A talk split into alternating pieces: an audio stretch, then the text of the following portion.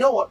Um, do you know why sometimes when you you are led by the Spirit to pray, right, and then you wake up to pray at certain odd hours, you realize that your mind is on certain things, especially if you're a footballer, you like you love to play football, you play cards, you play draft or what have you. You begin to see those things, even though you are speaking in tongues. The Bible says your mind is unfruitful.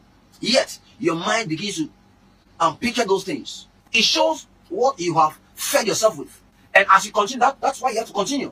As you continue, you purge yourself of those things. It shows the desire. It shows your bearing, where the soul lies, what has enriched the soul.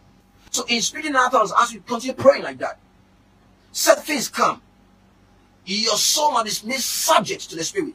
By then you see your soul traversing afar, moving, bringing to you imaginations. The mental pictures that you have trained yourself with, where your affections lie, they come. Some pictures, as you have filled yourself with, they come. They surface even when you pray. And that's why you have to continue praying. You take more grace to continue prayer. I want to show you something. There's a kind of prayer that um, you pray in the Holy Ghost, right? And um, because He's the one that intercedes on your behalf. Let me read Romans to you. Romans 8. Thank you, Holy Spirit. Romans 8, the verse 26 27. But the Bible says, likewise, the Spirit also helps our infirmities. For we don't know what we should pray for as we ought. But the Spirit Himself makes intercessions for us with groanings which cannot be uttered.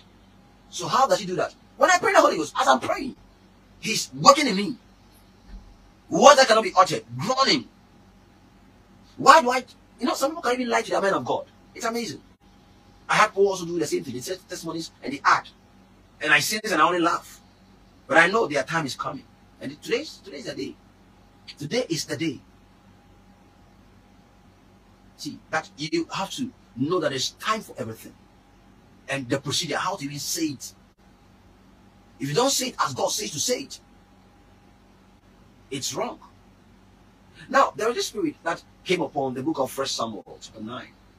That came upon Saul when he met the seer, Samuel. He, he received a new heart. A new heart. There's a heart that you're receiving today. The heart of a minister is made in supplications. Listen and listen good. The heart of the minister, the man of God, is made. Apart from what Ezekiel tells us, that I knew how will I give you. There's a heart for service that God gives you. It is the reason why the man of God, Paul, could move to Arabia, stay there for 12 years, in pursuit of his calling. He yielded himself to the Holy Ghost. I pray that spirit of grace right now.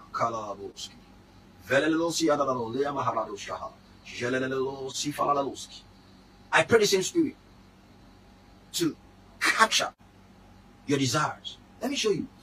Now, if your will does not align, it limits the it limits the flow of God's spirit in your life. It limits the influence of God over your life. When your your will is so much in tune with the world and not with the spirit, you cannot grow spiritually. How do you know you're growing? Your will becomes His will. You place his, your will in His will, in the middle of His will.